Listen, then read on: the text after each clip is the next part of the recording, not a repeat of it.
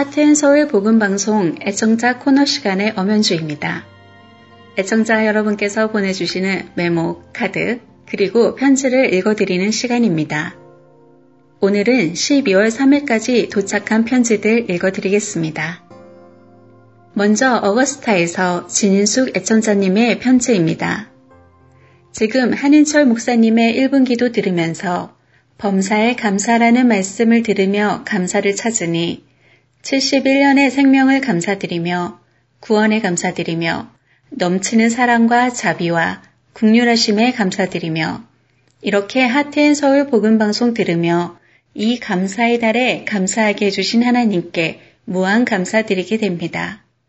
세상 구석구석에서 수고하시는 모든 목사님, 선교사님, 복음 증거자들과 이 방송을 함께 청취하는 모든 분들께 무한 감사드립니다. 이 모든 감사와 영광, 찬송은 하나님의 것이니 하나님께서 받아주시옵소서 라고 보내주셨네요. 정말 감사가 넘치는 진인숙 애천자님의 편지를 받으며 저희도 감사의 제목들을 다시 찾게 됩니다. 귀한 편지 감사드립니다. 다음은 뉴저지에서 보내주신 짧은 메모입니다. 늘 복음 전파를 위해 수고해 주심에 깊이 감사드립니다. Happy Thanksgiving 이라고 권현숙 목사님께서 카드 보내주셨습니다. 권현숙 목사님 소식 감사드리고 목사 안수 받으신 것도 축하드립니다. 앞으로 맡겨진 사명 잘 감당하시기를 기도드립니다. 이번에는 버지니아에서 출존스 애청자님께서 보내주신 소식입니다. 대단히 감사합니다. 메말은 내 영혼의 담비와 같은 말씀으로 은혜를 많이 받고 있습니다. 성경 공부가 너무 좋습니다. 다시 한번 감사드립니다. 여러분 건강하세요. 라고 보내셨습니다. 방송 통해 은혜 받으신다니 무엇보다 기쁜 소식입니다. 방송 통해 하나님의 말씀을 더욱 깊이 알아가시기를 기도드립니다. 캘리포니아에서 김수성 장로님과 김민자 권사님께서 크리스마스 카드 보내주셨습니다. 즐거운 성탄절 되시고 새해 복 많이 받으시고 항상 건강하시기를 기원합니다. 라고 해주셨네요. 네, 벌써 한 해의 마무리를 하고 새해를 준비할 때가 되었습니다. 김수성 장로님, 김민자 권사님도 은혜의 성탄절 맞으시고 새해에도 하나님의 신령한 복 많이 받으시기를 기도드립니다. 마지막 소식입니다. 세르 그레이스 교회 원종은 목사님과 교우 여러분들이 크리스마스 카드 보내주셨습니다. Heart and Soul 복음 방송에서 사역하시는 모든 분들께 성탄 인사드리며 그 수고에 감사드립니다. 많은 분들의 귓속뿐 아니라 영혼 깊숙이 파고드는 사역이 되기 바라며 나아가 온 세상 사람이 갈 수 없는 곳에도 찾아가는 하나님의 사랑이 되기를 바라며 기도합니다. 라고 보내셨습니다. 위로와 겉면의 카드 감사드립니다. 방송 성교의 가장 큰 장점은 거리에 상관없이 집착하지 않고도 복음을 전할 수 있다는 것입니다. 말씀하신 대로 온 세상이 사람이 갈 수 없는 곳에도 찾아가는 저희 복음 방송 사역이 될 수 있기를 바라며 또 이를 위해 여러분의 기도를 부탁드립니다. 이렇게 크리스마스 카드를 받으니 정말 한 해가 다 갔구나 하는 느낌이 듭니다. 우리를 구원하기 위해 구원자 예수 그리스도께서 이 땅에 오신 것을 기억하며 감사하며 하나님께 드리는 우리의 감사가 가득한 한 달 되기 소원하며 오늘 애청자 코너 여기에서 마치겠습니다. 찬양 후에 주안의 하나 사부로 이어드리겠습니다. 안녕히 계세요.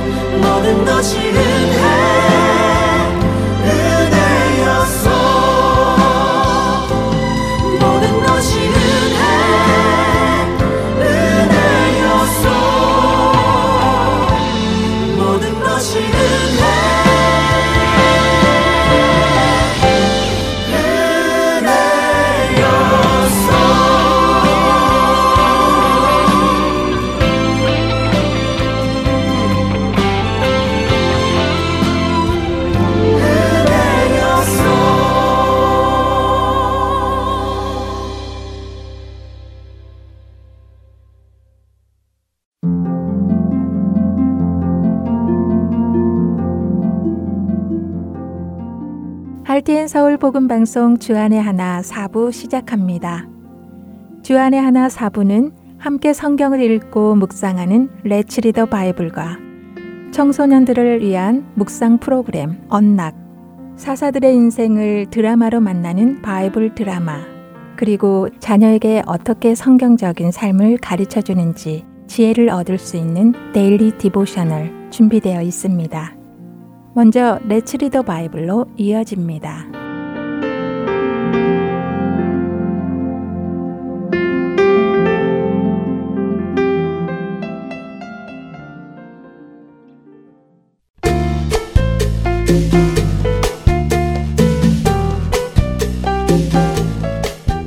애청자 여러분 안녕하세요.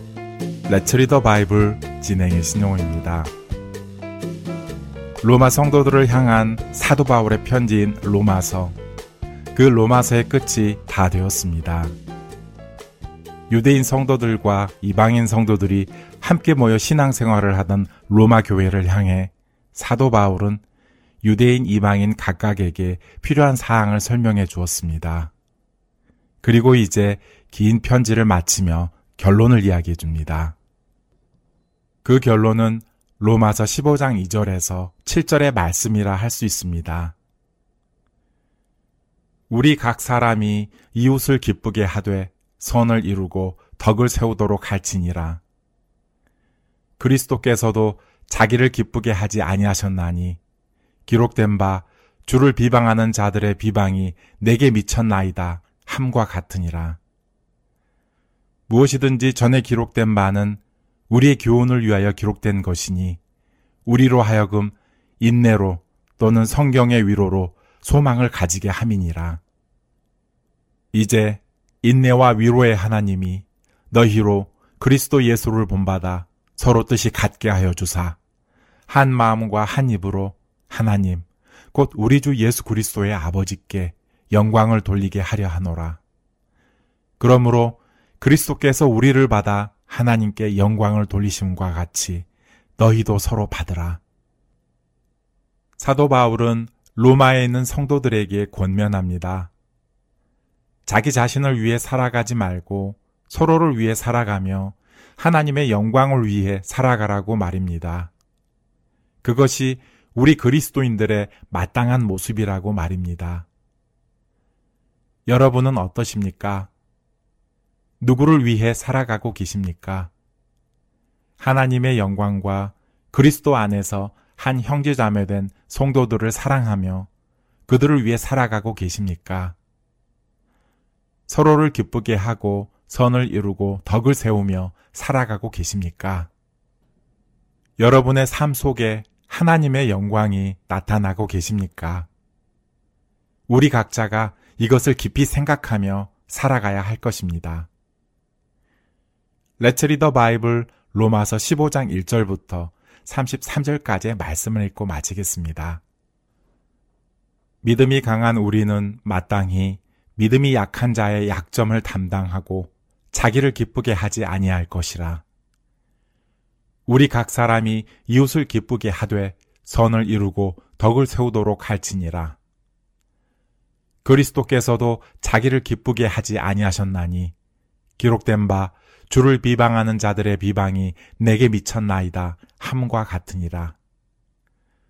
무엇이든지 전에 기록된 바는 우리의 교훈을 위하여 기록된 것이니 우리로 하여금 인내로 또는 성경의 위로로 소망을 가지게 함이니라. 이제 인내와 위로의 하나님이 너희로 그리스도 예수를 본받아 서로 뜻이 같게 하여 주사 한 마음과 한 입으로 하나님 곧 우리 주 예수 그리스도의 아버지께 영광을 돌리게 하려 하노라. 그러므로 그리스도께서 우리를 받아 하나님께 영광을 돌리심과 같이 너희도 서로 받으라. 내가 말하노니 그리스도께서 하나님의 진실하심을 위하여 할례의 추종자가 되셨으니 이는 조상들에게 주신 약속들을 견고하게 하시고 이방인들도 그 긍휼하심으로 말미암아 하나님께 영광을 돌리게 하려 하심이라. 기록된 바 그러므로 내가 열방 중에서 주께 감사하고 주의 이름을 찬송하리로다 함과 같으니라.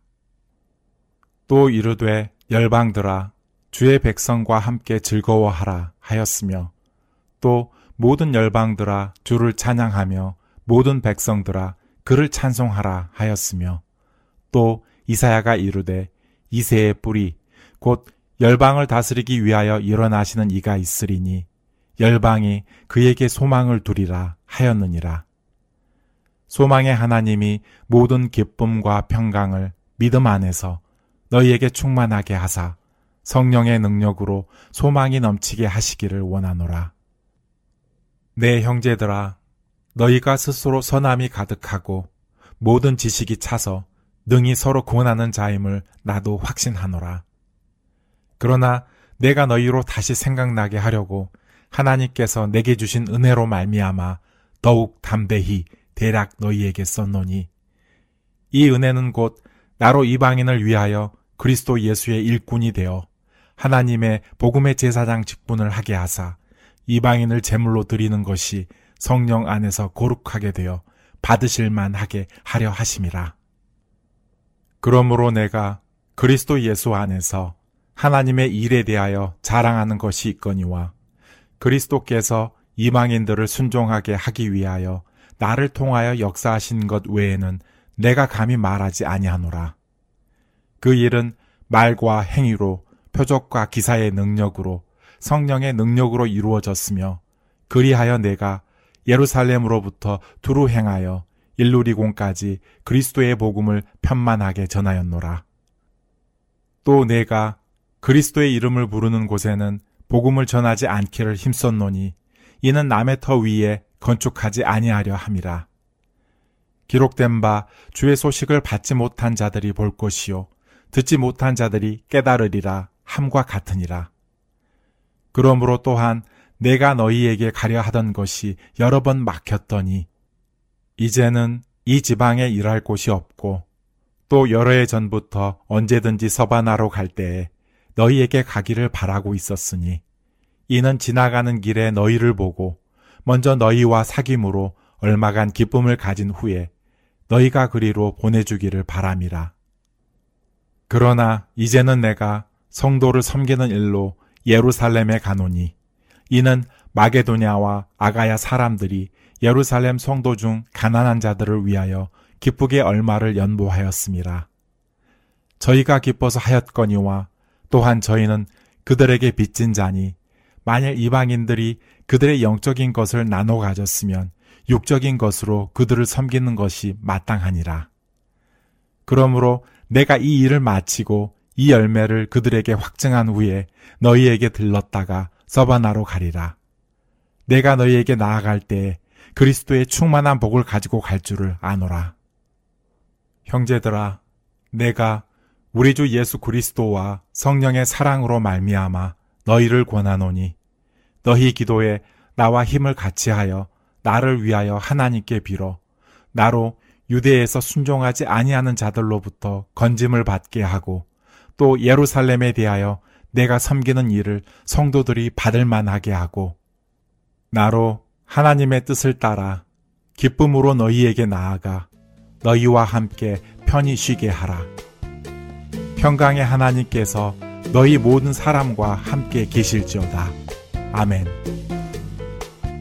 레츠 리더 바이블 로마서 15장 1절부터 33절까지의 말씀을 읽었습니다. 안녕히 계세요.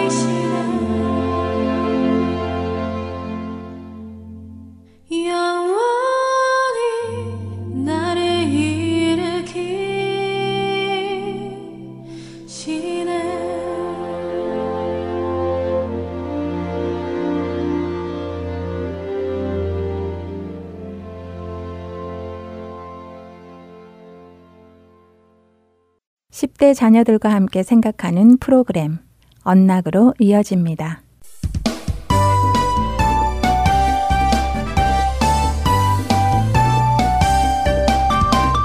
애청자 여러분 안녕하세요. 언락 진행의 이세진입니다.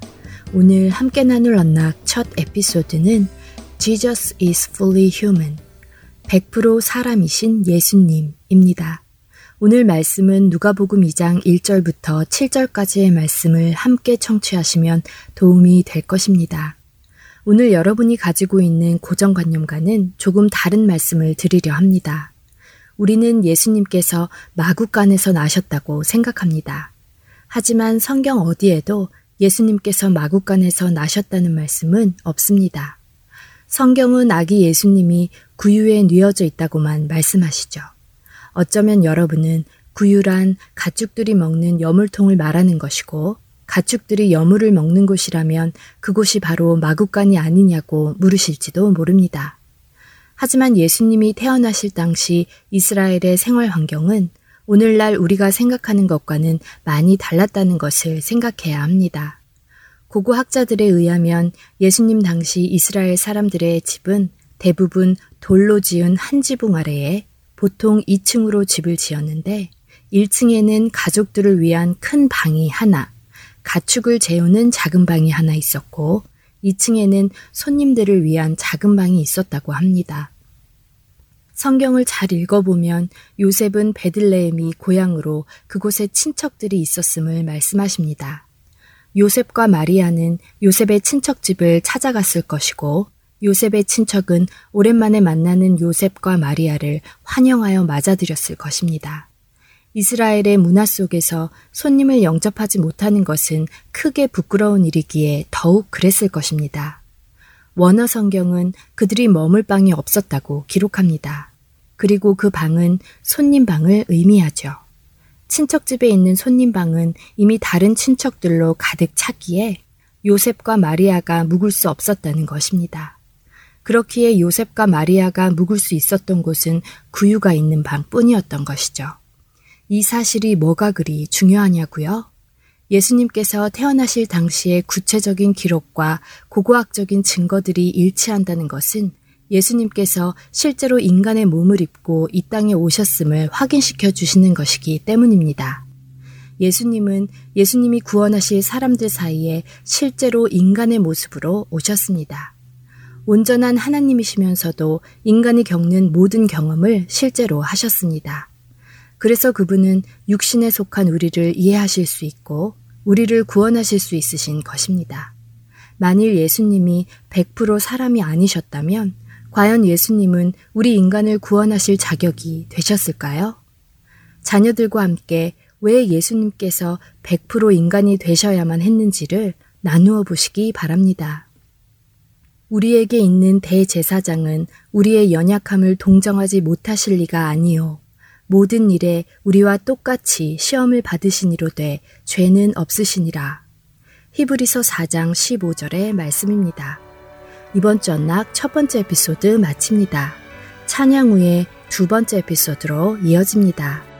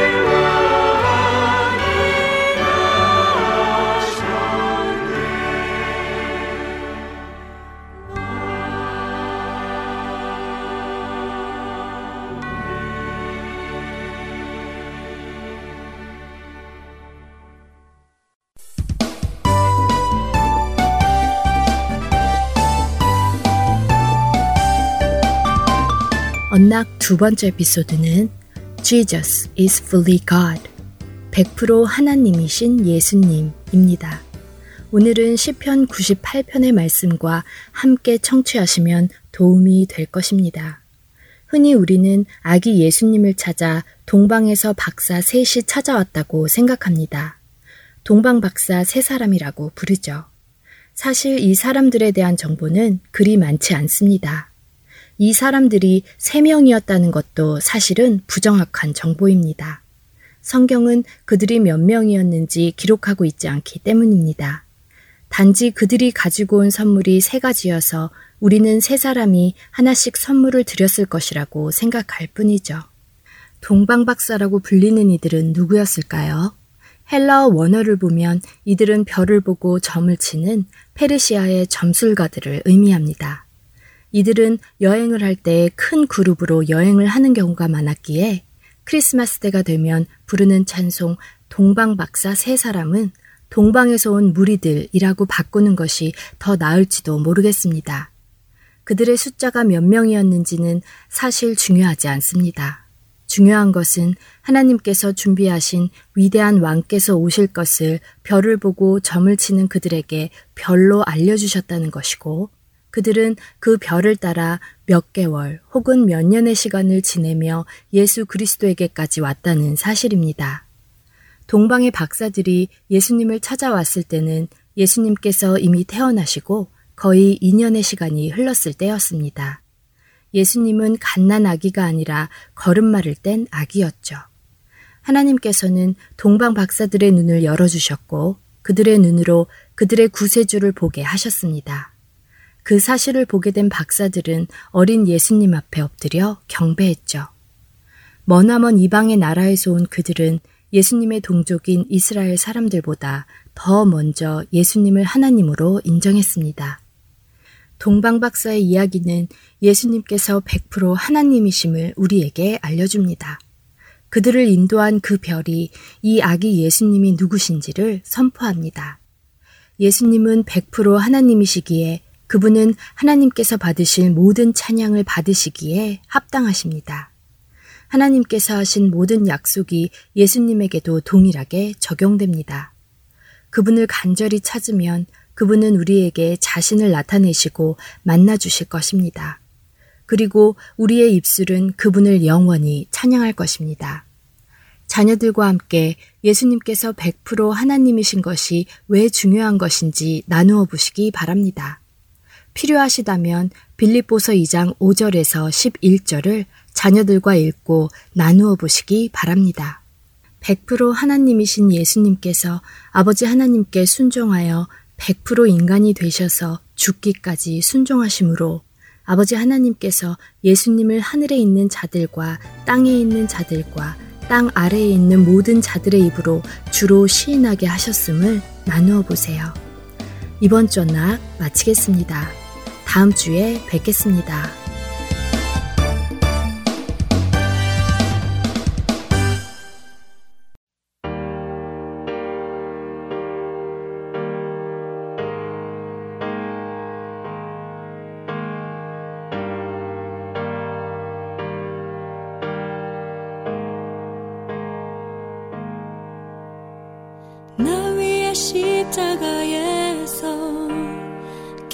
호주연 내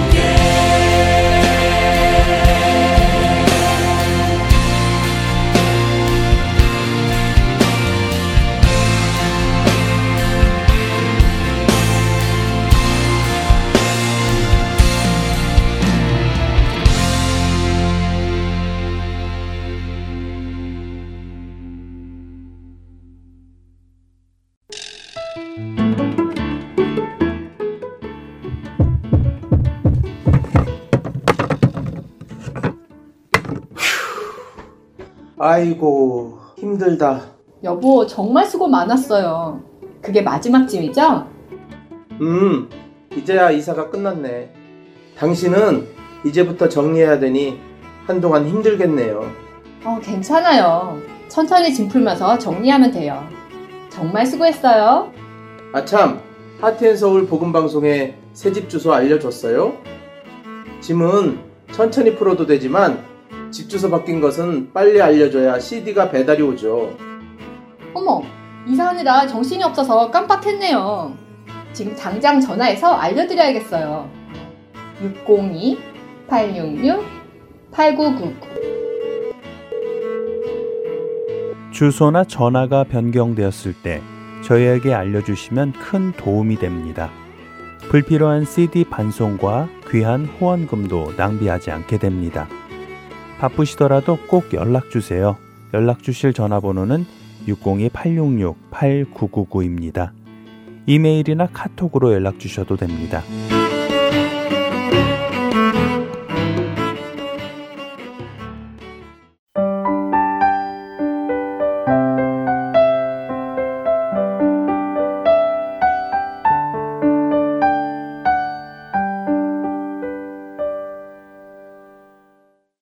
바이블 드라마로 이어집니다.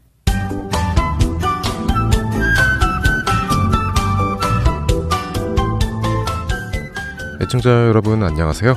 바이블 드라마 사사기 편 진행의 박영규입니다.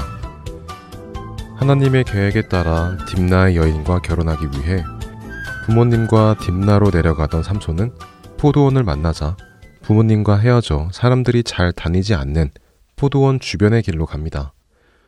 바로 그때 커다란 사자가 삼손 앞에 나타나 삼손을 공격하려 했지요. 어, 아니 사자다. 이, 이, 이러저지? 그때였습니다. 하나님의 영이 강하게 삼손에게 임하셨습니다. 평범했던 삼손에게 하나님으로부터 오는 힘이 넘쳐나기 시작했습니다. 삼손은 순식간에 커다랗고 사나운 사자를 잡아서는 맨손으로 사자를 죽였습니다. 오, 이럴 수가. 나에게 이런 놀라운 힘이 나오다니. 하나님께서 이제부터 시작되는 블레셋과의 싸움을 위해 내게 힘을 주시고 용기를 주시는구나. 이렇게 힘센 사자도 손쉽게 죽일 수 있다면 블레셋 사람들쯤은 아무 걱정할 것이 없어. 하나님, 감사합니다. 포도원을 돌아 딥나에 다다른 삼손은 그곳에서 부모님을 만납니다. 그러나 하나님께서 자신에게 큰 힘을 주신 것을 말하지는 않았지요. 아버지, 어머니, 별일 없이 잘 오셨죠? 오, 그래. 포도원을 가로질러 오니 우리는 금세 와서 너를 기다리고 있었지. 너는 별일 없었느냐? 아, 아까 멀리 사자 소리도 들리던데. 네, 하나님께서 함께 계시니 별일 없이 잘 왔습니다. 자, 이제 제가 결혼할 여인을 보러 가시지요. 저쪽입니다. 삼손과 부모님은 삼손이 결혼해야 하는 여성의 집 앞에 다다랐습니다. 아버지, 여기 이 집입니다. 저기 저 보이는 여성과 제가 결혼을 해야 합니다. 그러니 어서 청혼을 해주세요. 오, 오, 그, 그, 그래, 알았다. 음, 이 집 주인 계시오. 니시여, 무슨 일로 우리 집에... 아, 우리는 소라 땅에 사는 사람들이오만 우리 아들 녀석이 이 집의 따님을 보고 결혼을 하고 싶다 해서 어, 이렇게 정혼을 하러 왔습니다. 괜찮으시다면 우리 정혼을 받아주시지요. 아, 그러시군요. 제 딸들이 워낙 이쁘다 보니 결혼하고자 하는 남정들이 많죠. 에, 그래, 뭐 어떤 딸을 원하시는지. 에, 저 저기 저 처녀입니다. 이렇게 해서 삼손은 딥나의 한 여인과 약혼을 하게 되었습니다. 삼손은 결혼법에 따라 아내와 살 집을 준비하기 위해 소라 땅으로 돌아갑니다. 그리고 몇 개월이 흘러 그녀와 결혼식을 하기 위해 다시 딥나로 부모님과 함께 내려갑니다. 딥나로 가던 중 다시 포도원을 만나자 전처럼 삼손의 부모님은 포도원으로 들어가고 삼손은 포도원을 돌아 산길로 갑니다. 산길로 걸어가던 삼손은 스스로 생각했습니다. 이제 드디어 블레셋과의 전쟁이 시작되는구나. 아무도 이 계획을 모르지만 하나님께서 나를 통해 하시는 이 일이니 꼭 해내야지. 그래도 왠지 무서운데. 내가 과연 블레셋 사람들을 어떻게 이길 수 있을까? 하나님께서 정말 나와 함께 하실까? 속으로 생각했던 삼손은 몇 개월 전 이곳을 지나가다 자신이 죽였던 사자가 생각났습니다. 그래. 지난번 이 길을 갈 때 하나님의 영이 내게 임하셔서 나에게 큰 힘이 생겼지. 그래. 사자와 싸웠던 그 자리를 다시 한번 가봐야겠다. 하나님께서 내게 힘을 주신 그 자리에서 다시 용기를 얻고 와야지. 삼손은 가던 길을 돌아 지난번 사자와 싸웠던 곳을 가보았습니다. 그곳에 도착한 삼손은 깜짝 놀랐습니다. 자신이 죽였던 사자의 몸에 벌들이 집을 짓고 많은 꿀을 만들어 놓았기 때문이었습니다. 아니, 어떻게 죽은 사자의 몸에 벌떼가 이렇게 집을 만들고 꿀을 많이 모아놓을 수 있지?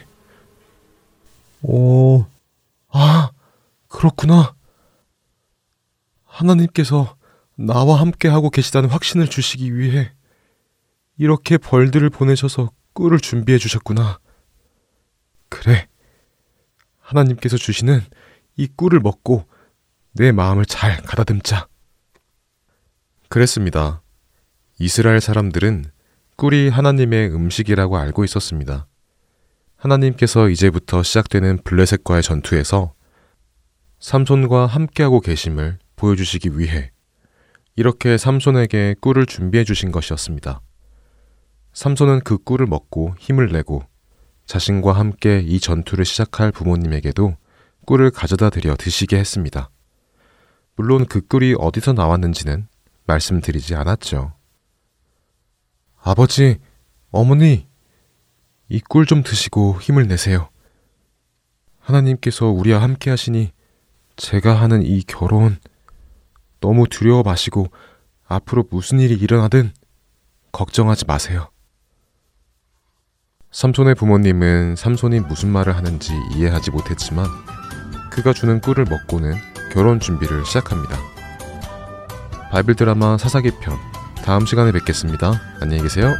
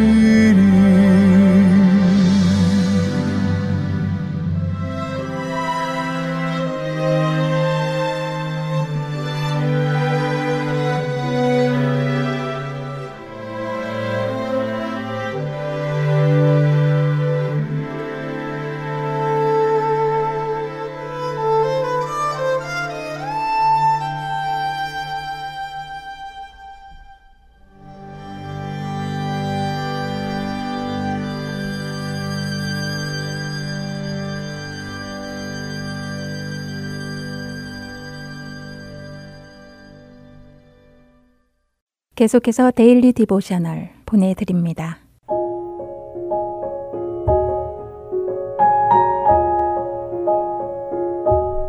애청자 여러분 안녕하세요. Daily Devotional 진행의 최소영입니다. 이제 크리스마스가 며칠 안 남았는데요. 우리 자녀들은 어떤 마음으로 크리스마스를 맞이하고 있나요? 진정한 크리스마스의 의미를 잘 알고 있는지요? 오늘은 이것에 대해 나누어 보고 함께 말씀을 묵상하는 시간 되시길 바랍니다. 오늘 Daily Devotional의 제목은 What Christmas is All About 진정한 크리스마스의 의미입니다. 앤서니는 라디오에서 흘러나오는 크리스마스 캐롤을 더 이상 듣기 힘들어 라디오를 끄고 말았습니다. 5년 전 크리스마스 날 엄마와 자신을 버리고 집을 나가버린 아빠 때문에 앤서니는 크리스마스를 싫어하게 되었지요. 앤서니는 한숨을 쉬며 의자에 앉아 있었는데 엄마가 방에 들어오시며 이모가 오늘 아침에 아기를 낳았다는 소식을 전해주셨습니다. 엄마는 아기를 보러 병원에 갈 거라고 하시며 앤서니도 함께 가겠느냐고 물으셨지요. 앤서니는 자신도 가겠다고 대답했습니다. 하지만 병원에 가는 차 안에서 크리스마스 캐롤은 듣고 싶지 않다고 덧붙였지요. 엄마와 함께 병원에 도착한 앤서니는 신생아 병동이 있는 3층에 올라갔습니다. 앤서니의 눈에 그곳에 있는 모든 사람들은 참 즐거워 보였지요.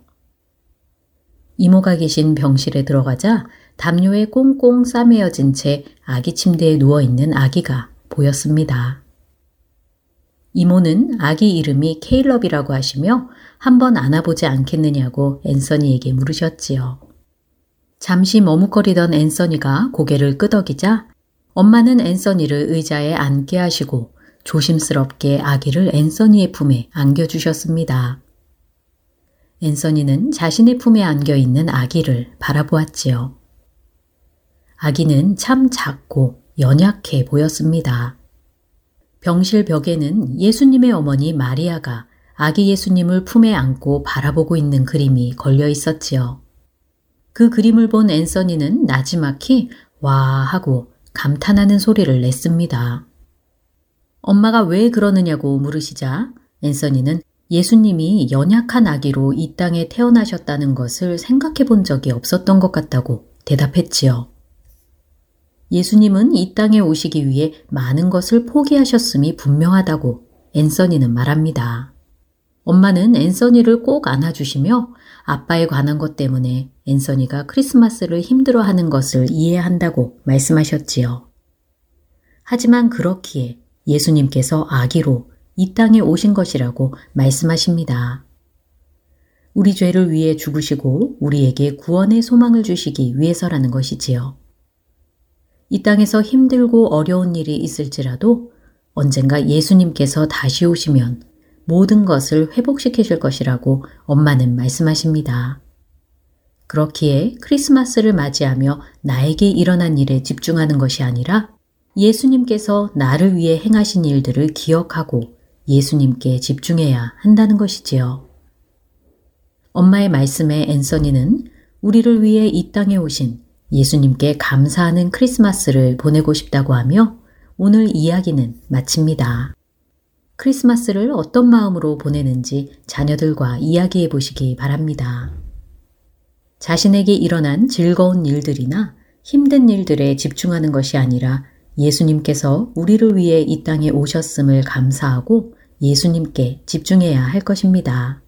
예수님은 하늘의 영광을 버리고 이 땅에 아기로 오셔서 우리의 죄를 위해 죽으셨습니다. 영광 중에 다시 오실 예수님을 바라며 기쁨으로 크리스마스를 맞이하도록 자녀들을 가르쳐 주세요. 오늘 함께 묵상할 말씀은 마태복음 1장 23절. 보라, 처녀가 잉태하여 아들을 낳을 것이요.